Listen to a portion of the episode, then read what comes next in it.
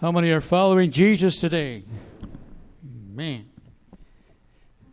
How many have been following Jesus a long time? No matter how old you are, it's never too late to start to follow Jesus. Isn't that a great thing? He doesn't wait for you to be perfect, by the way, either. Isn't that good news? How many know that would never happen if you waited till you were perfect? He says, Come as you are. And then learn and then grow. That's the difference. Uh, we are not a church that is perfect, we are a church that is forgiven. The difference. We are a church that is uh, depending upon the Lord's help in order to get better. Amen? He's already our righteousness. You are already made ready for heaven in Jesus. But what He's calling us while we're on the earth is to go through the doors that He opens for us. And sometimes that you're not sure, is this the Lord? Is this the Lord directing me? And it was so exciting to hear uh, the gals and their excitement for having the, uh, the experience of going to a different place. And uh, what I picked up a lot on that was the relationship that they built with the team it was just as just as important as the relationship that they were building in the churches and the ministry places of those regions. Our Lord is about relationship. Amen. He is not a God that we cannot approach. Fact of the matter is, He wants us to come to Him just as we are. Come to Him anytime, morning, day, or night. You don't have to make a reservation. Wow, what a wonderful. We don't have to call in ahead of time and put our number in. We just say, Lord, here I am. And He's there for us to hear your heart, to, to walk with you and speak to you. God speaks to his people today. God wants to speak to you and I, especially through his written word, and then I believe through the promptings and the indwelling of the Holy Spirit that helps our mind to resonate. The scripture says that his spirit bears witness with our spirit. So you and I have a spirit that bears witness with the Holy Spirit, the Holy Spirit being alive and well, living in the church. I'm so glad today that Jesus didn't wait for me to be perfect before accepted me. As a young boy, I knelt at an altar, very much a church uh, similar uh, in size in my hometown, Aiken, and I knelt and remember accepting Jesus Christ. Then I remember periods where I just wanted uh, the altar would, call would be given, and you know, I just wanted to seek Him. I just wanted to be assured that I was was hearing. I, I, sometimes as a boy, I just didn't know what to say. I would say Jesus. I would just say Jesus, and a lot of times, I would feel His touch, and oftentimes, just feeling the nearness of the Lord made me cry in those days, and still does. And so that's a good thing to be tender toward the Lord. But I want to speak briefly today, and we're going to be going to the lake for some of us in just a few minutes to follow the Lord in water baptism. And it is a great privilege to stand with our Lord. And um, Jesus himself was baptized. I really believe that the Lord gave us an example of humility that he didn't need to be baptized, but he took the step for you and I to follow him. So that when we ba- are baptized in his name, that we identify the work that he has done on the cross. We go below the water, symbolic of the death, coming out of the water in the resurrection of the new life in Jesus Christ. The power that he has for you and I to live. Did you know that you don't have to try to do it by yourself? Sometimes we get this a little bit, I know it's, we get frustrated with ourselves when we sometimes we fail, we sin, we fall short. The best thing to do, the Bible says, is confess it. acknowledge it, and the Lord takes it away. Then I read about how David prayed that he would also not only be forgiven, but God would show him the wisdom. And actually, to pray that he would change, that his inner man would actually change, that we would not keep stumbling over the same things over and over again. And so we have the body of Christ, we have the Holy Spirit, the body of Christ, that actually is a great place. If you were likening it to a garden, the church of Jesus Christ is like a garden in which it needs some cultivating, some encouragement. It needs uh, the sun. We represent our Lord Jesus Christ. We could pull all kinds of uh, comparisons in. But where does one start when we follow Jesus?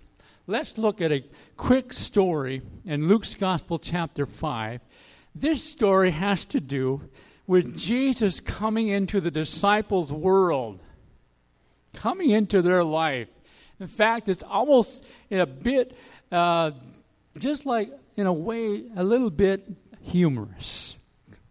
Now let's read. Now it came about, chapter 5 of Luke, verse 1. It came about that while the multitude were pressing around him uh, and listening to the word of God, he was standing by the lake of Gennesaret, and close as I can get to that translation of that word. And he saw the boats lying at the edge of the lake, but the fishermen had gotten out of them and were washing their nets. And he got into one of the boats, which was Simon's, and asked him to put out a little way from the land.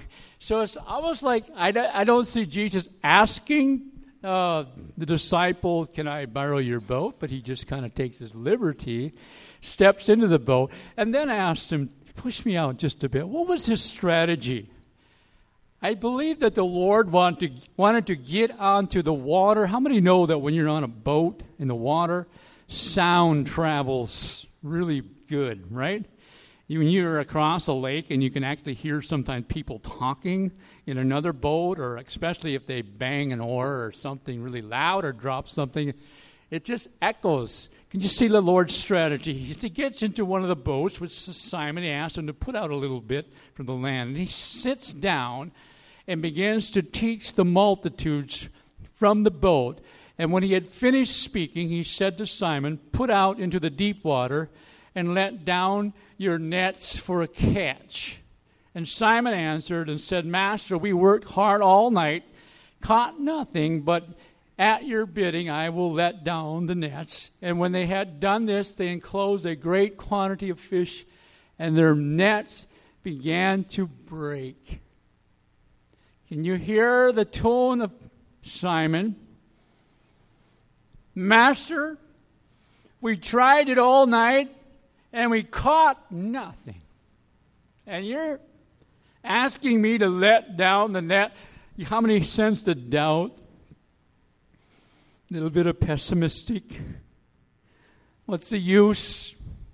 But the Lord said it, so uh, at His bidding, at His prompting, I guess I'll go ahead and try and see what happens. The worst thing that could happen is that we don't catch any fish, and we don't have to clean them. Is that right?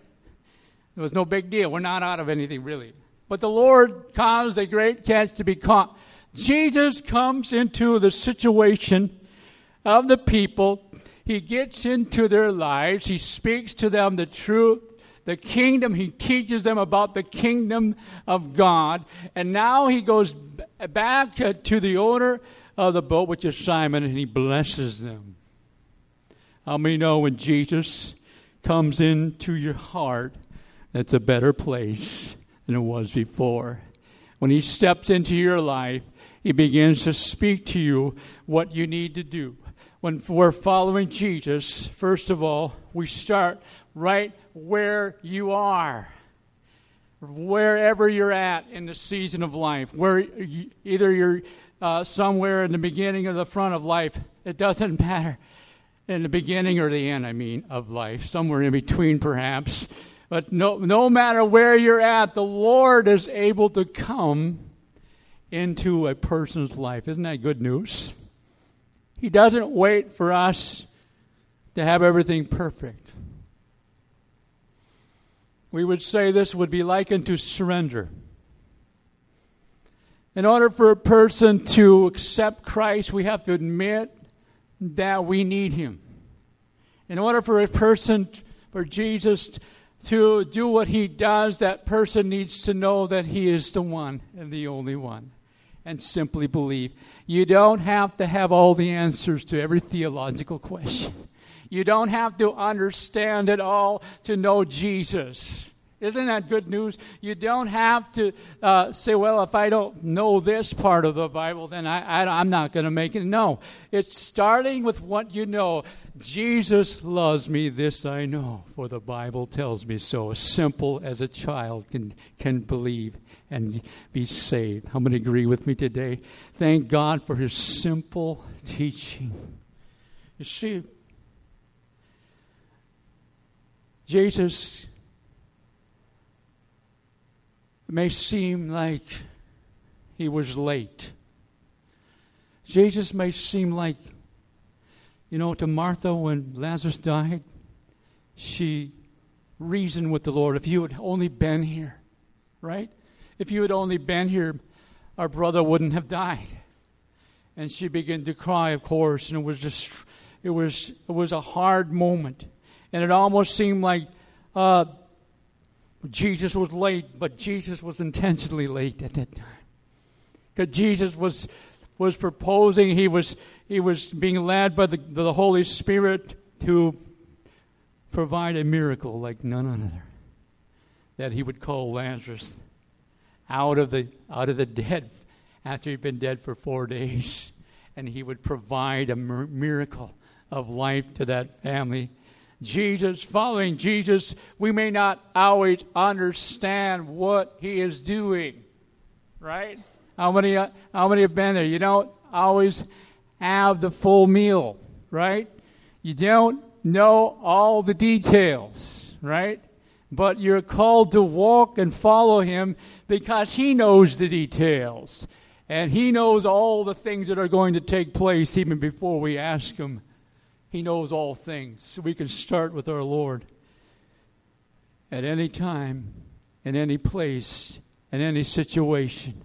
Secondly, we don't have to understand all the scriptures. We don't have to understand that that he is uh, working on our behalf. We don't understand how he's doing. We don't understand why is he doing it that way. And some of the questions that we have: Why would why would God let someone get cancer? We we hit, we get questioned. Why would why would God let it, an infant uh, you know pass? Uh, we we have questions, and some of the things that test us. We we are sometimes wondering, um, Lord, what are you doing? And it's a test for us. But we are convinced that sometimes when the going is a valley or you're going through a stretch where you're uncertain, that God Himself is actually uh, leading you uh, right through it. He's with you right there, and He will give you every day that which you have need of. The thing that we are called to do is to walk with Him one day at a time. I sometimes am glad that I don't know the future, right? I'm sometimes glad that I don't know about tomorrow, but I trust Him for this day. And I do know this well, whatever happens tomorrow, God is big enough to lead you in and lead you out. God is your supplier. God is the one who He said in His Word, He is able to do beyond what you can even understand or think. It is not like an afterthought for God. Oh, well, I'm leading this person along, so what are we going to do now? Gabriel, you know, hmm, got anything on your, uh, your agenda? no, He doesn't have to do that. He knows all things already, He knows where He's leading you. He knows where He's taking you. The greatest work that God is doing is to change us to become more and more like Him, more compassionate, more forgiving, having more uh, of a desire for eternal things, having more of a hunger and a thirst for the things that are above rather than the things that are on earth, having a compassion and a desire for people to come to know Him, and you're, and you're stirred in your heart to share your faith and live your life for Jesus. Following Him is really about letting Jesus in your boat in this story that we it's just let him letting him have your boat. He he owns it anyway. Letting him have your heart letting him have your life letting him have the steering wheel letting him have the rudder that he will navigate you through that he will take you in the right direction. It comes down to a, a simple simple faith believing that whatever he says I may not understand, but if He said it, I will obey. I will trust Him. So here you are, Lord. Take the boat. It's yours anyway. You created the wood that went into that. When we begin to understand the big picture, you were created for Him. You were bought with a price. You're not your own, He says. You are, you are in His his sight, his view at all times. He wants us to believe for simple the simple, uh, the word that he said, I called you out and I've chosen you. And I want to dwell in your heart and dwell with your, your life. Make your life exciting. Make your life a life that is an adventure. One of the greatest things that people, when I, when I get around people that are, have, have the Lord in their lives, is they're excited and they want to tell their friends especially new believers. And that's a great thing because their friends need to know why they're excited. Their friends need to know why they're changed. And that's a great attraction to people that are not saved yet, that they begin to see there's a life. I don't understand. They never used to go to church. They never used to want to read their Bible. I can't understand it, but that's what they all they want to do now. And so we begin to see God is at his at his work in the hearts and lives of people. You know, there were days, I'm sure, that when Moses, as he had the Lord leading him with a pillar of cloud by day, a pillar of fire by night, it sounds so easy, doesn't it? It just, well, God would pick up, the cloud would move, and then they would move. It sounds so easy, doesn't it? But why did that group of people, it wouldn't be very long down the road, they were wondering where, where's Moses? And they fell off, fell off, fell into sin. Oh my goodness. Are we sometimes so, sometimes quick to forget? Listen, God has led you this far. Think about your life for a moment. When God started working in your life, and God has led you this far, that His plan and His purpose is going to continue to unfold to you day by day. And so he says to you, Follow me. You don't have to have it all together. You don't have to know all, uh, all things. Simply, I will show you when we get there. I will lead you in the next step.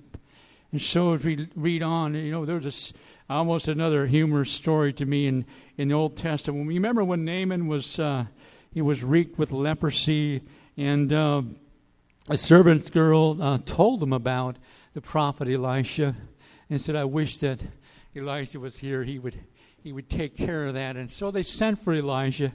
But Elijah didn't respond to what Naaman thought he would do. He thought Elijah would come out of his house and he would he would say the word and boom he would be he would be healed of his leprosy and and it would be great and it would be honoring and, and what Elijah said to him, you know, he just sent a word to him go down and dip seven times in the Jordan. Go down and dip. And, and Naaman was mad. I'm not going to do that. That's ridiculous. What is that going to do? That's humiliating. That's what he was thinking. But finally, he was convinced if you want to get healed, sometimes God asks us to do things. It seems ridiculous. It seems out of our comfort zone. It seems beyond us. But sure enough, as, as Naaman obeyed, God brought him out of that water. He was cleansed, he was made whole and righteous. Our Lord asks us to follow him, even though we may be the only one that stands out in the workplace, in your community. Sometimes I run into people, I'm the only one in my whole family that walks with Jesus. And I say, wow, keep it up. Sometimes you wonder, what will it take? What will it take for families to come to Jesus? I believe that the Lord wants to save individuals and also their families. I believe that Jesus wants to save moms and dads and the entire household. And on it goes to the next generation. That we are here. Why do we have church? Why do we believe God's word? It's just so that we can get instruction, so that we can encourage one another on.